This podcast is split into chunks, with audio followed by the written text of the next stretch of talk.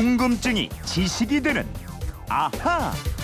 네, 세상의 모든 궁금증을 풀어드립니다. 궁금증이 지식이 되는 아하. 오늘은 휴대폰 뒷번호 2406 쓰는 청취자의 문자인데요. 네, 요즘 냉장고 문을 자주 열게 되는데 가정의 필수품이 된 이 냉장고는 누가 어떻게 해서 만들게 됐는지 궁금합니다. 이러셨어요. 네, 냉장고처럼 시원한 지식을 전해주는 김초롱 아나운서와 알아보겠습니다. 어서 오세요. 네, 안녕하세요. 김초롱 씨는 냉장고가 있어서 예. 너무 좋다. 이럴 때가 언제예요? 아이스크림 한 입 딱 물었을 때, 아, 진짜 좋다. 이러다가도 내가 너 때문에 다이어트를 못한다. 그렇죠. 하여간 살림하는 분들은 냉장고의 예. 고마움이 뭐 넘치죠. 뭐. 아유, 그럼요. 예. 지금처럼 덥고 습한 여름에도 음식물 보관에 대한 걱정 덜하고 예. 이게 다 또 냉장고 덕분 아니겠습니까? 아유, 그렇습니다. 근데 옛날에는 냉장고가 없었잖아요. 네. 그 시절에는 왕실 등에서만 석빙고 같은데 음식물을 보관하고 얼음을 얻었습니다. 네. 하지만 지금은 누구나 사용하는 문명의 기계가 됐죠. 만약에 냉장고가 없었다면 음식물 보관은 물론 뭐 식품 대량 유통도 안 되고 주로 내 주변에서 나는 것만 먹고 살았을지도 모를 음, 일입니다. 그러게 말이에요. 여름에 특히 더 고마운 냉장고. 이거 어떻게 발명된 거예요? 왜 팔이나 다리에 상처가 났을 때 알코올 솜으로 소독하잖아요. 알코올 싹 바르면은 순간적으로 시원해지는 그 느낌 들어보셨죠? 네네. 이게 바로 기화 때문에 그렇습니다.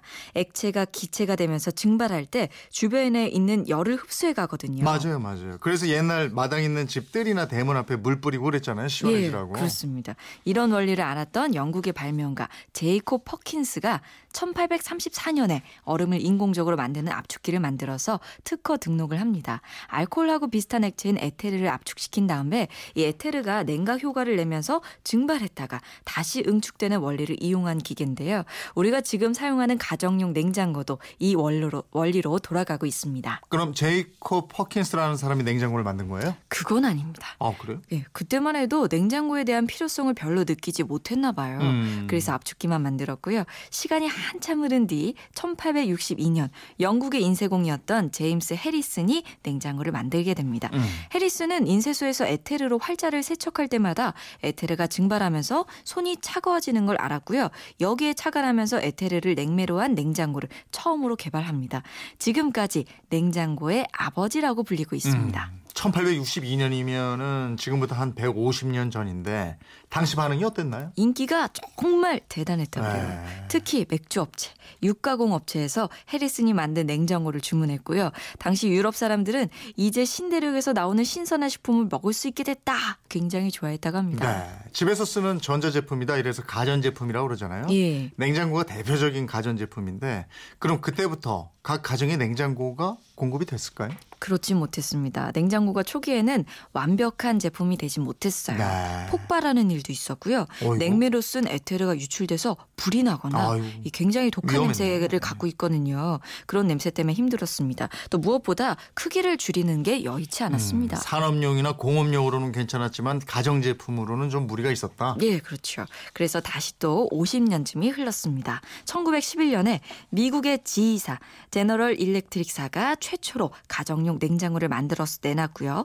1915년엔 알프레도 멜로우주라는 사람이 또 다른 가정용 냉장고를 만듭니다. 음. 이 사람의 기술력이 지휘보다 좋았다고요. 네. 그래서 지휘가 1918년에 이 멜로우주의 회사를 인수하고 본격적으로 냉장고 대량 생산을 시작했습니다. 음, 냉장고의 원형이 등장한 건 더 오래됐지만 가전제품으로서의 냉장고 역사가 시작된 건 약 100년 전부터다 이렇게 보면 그렇습니다. 되겠네요. 예. 그리고 1920년대가 되면서 안전한 냉매로 여겨졌던 프레온 가스를 활용해서 냉장고를 만들기 시작합니다.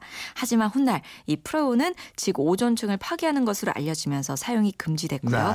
아무튼 이후에 1930년대에 압축기 소형화에 성공하면서 지금 사용하는 사각형의 캐비닛형 모양의 냉장고가 완성이 됩니다. 음. 우리나라에서는 1965년 금성에서 최초로 냉장고를 개발한 이후에 대한전 선, 삼성전자에서도 생산하기 시작했습니다. 네. 지금은 뭐 집에 TV는 없어도 냉장고 없는 집은 거의 없을 정도인데 그렇죠. 냉장고가 없던 시절에 그 석빙고라는 게 있었잖아요. 예, 예. 석빙고 그 원리도 궁금해요. 석빙고는 말 그대로 돌로 만든 얼음 창고입니다. 네. 겉모습은 둥그렇게 볼록 솟아나서 마치 고분처럼 만들었는데 겨울에 얼린 얼음을 석빙고에 저장한 다음에 여름철에 활용한 겁니다. 음. 최소한 6개월 이상 얼음이 녹지 않도록 보관되도록 한 거고요. 네.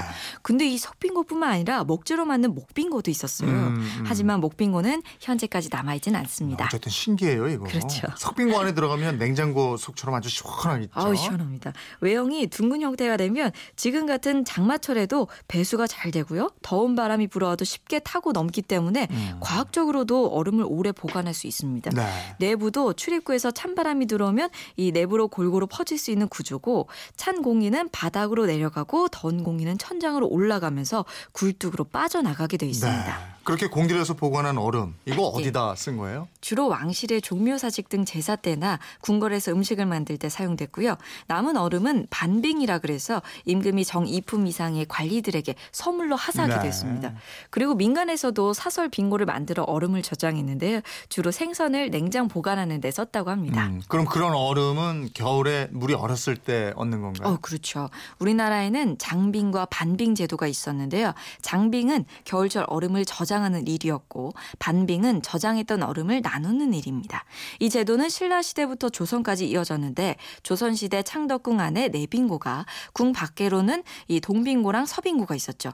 이 빙고에서 추석 이전에 얼음을 다 써버리거나 얼음을 훔치는 도둑을 막지 못한 관리를 파면했다. 이런 기록도 있습니다. 근데 겨울이 춥지 않으면 얼음이 잘 얼지 않을 수도 있었잖아요. 네, 그럴 때는 제사를 지냈어요. 오. 비가 안 올 때 기우제 지내잖아요. 네. 그런 것처럼 얼음이 잘 얼게 해주십시오 라는 기한제를 지냈고요. 오. 얼음 창고인 빙고를 여는 날에는 사한제라고 얼음신에게 제사를 올렸습니다. 네. 반면에 빙부, 얼음 짐꾼으로 뽑힌 백성들은 심한 고통을 겪었어요. 아. 얼음 옮기는 부역, 채빙 부역을 피해서 도망한 남편들이 많았는지 아유, 그. 이 남편을 기다리는 아내를 뜻하는 예. 빙고 청상이라는 말도 있을 정도였습니다. 이런 말이 생길 정도로 고됐군요. 그렇습니다. 시원한 얼음이 마냥 좋은 것만 아니었네요. 그러네요. 예, 2406님 궁금증 풀 리셨어요?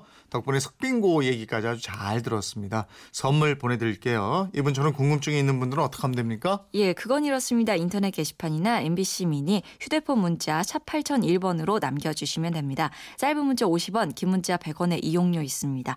여러분의 호기심, 궁금증 많이 보내주세요. 네, 궁금증이 지식이 되는 아하 김초롱 아나운서였습니다. 고맙습니다. 고맙습니다.